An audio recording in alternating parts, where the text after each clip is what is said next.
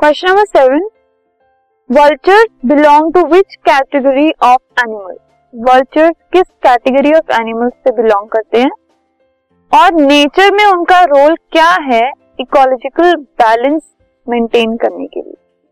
तो जो वर्चर्स है, वो स्केवेंजर्स होते हैं। स्केवेंजर टाइप के एनिमल्स होते हैं। ये एनिमल्स क्या करते हैं? They help in recycling substances substances को एक तरीके से रिसाइकिल करते हैं।